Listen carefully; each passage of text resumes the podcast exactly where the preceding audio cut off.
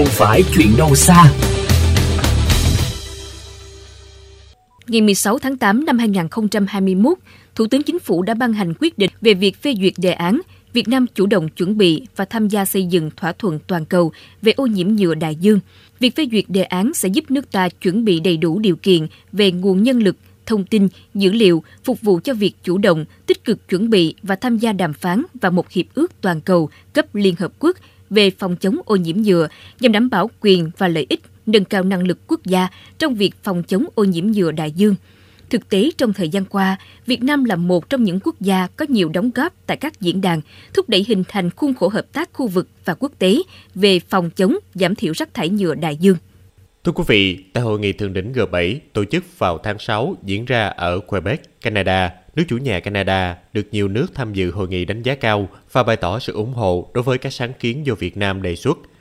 Đặc biệt là sáng kiến các nước G7 thúc đẩy hình thành cơ chế hợp tác toàn cầu về giảm chất thải nhựa và kêu gọi một cơ chế hợp tác toàn cầu với sự chung tay hành động của các quốc gia để các đại dương luôn mãi xanh, đầy ấp tôm cá và không còn phế thải nhựa.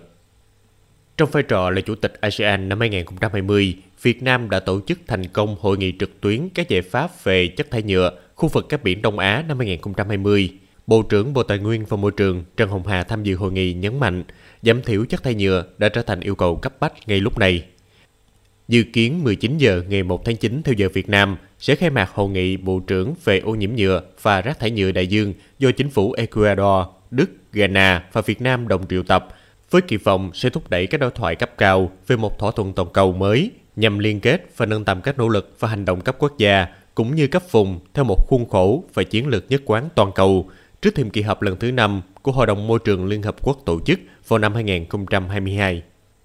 Thời gian qua, Việt Nam đã có nhiều hành động thiết thực như thông qua luật bảo vệ môi trường sửa đổi, trong đó luật hóa có nội dung liên quan đến chất thải nhựa như quản lý, tái sử dụng, tái chế, xử lý và phát triển mô hình kinh tế tuần hoàn về nhựa, ban hành chiến lược phát triển bền vững kinh tế biển song song với việc bảo vệ môi trường và hệ sinh thái biển. Một trong những mục tiêu quan trọng chiến lược đặt ra là đến năm 2030, ngăn ngừa, kiểm soát và giảm đáng kể ô nhiễm môi trường biển, tiên phong trong khu vực về giảm thiểu chất thải nhựa đại dương.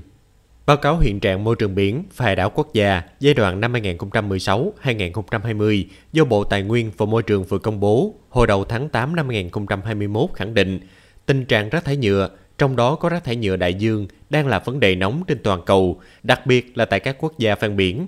Còn theo chương trình Môi trường Liên Hợp Quốc UNEP năm 2018, Việt Nam là một trong những quốc gia có lượng rác thải nhựa xả ra biển nhiều nhất trên thế giới, với khối lượng rác thải nhựa ra biển dao động trong khoảng 0,28 đến 0,73 triệu tấn trên một năm, tương đương với 6% tổng lượng rác thải nhựa ra biển và đứng thứ tư trên 20 quốc gia cao nhất.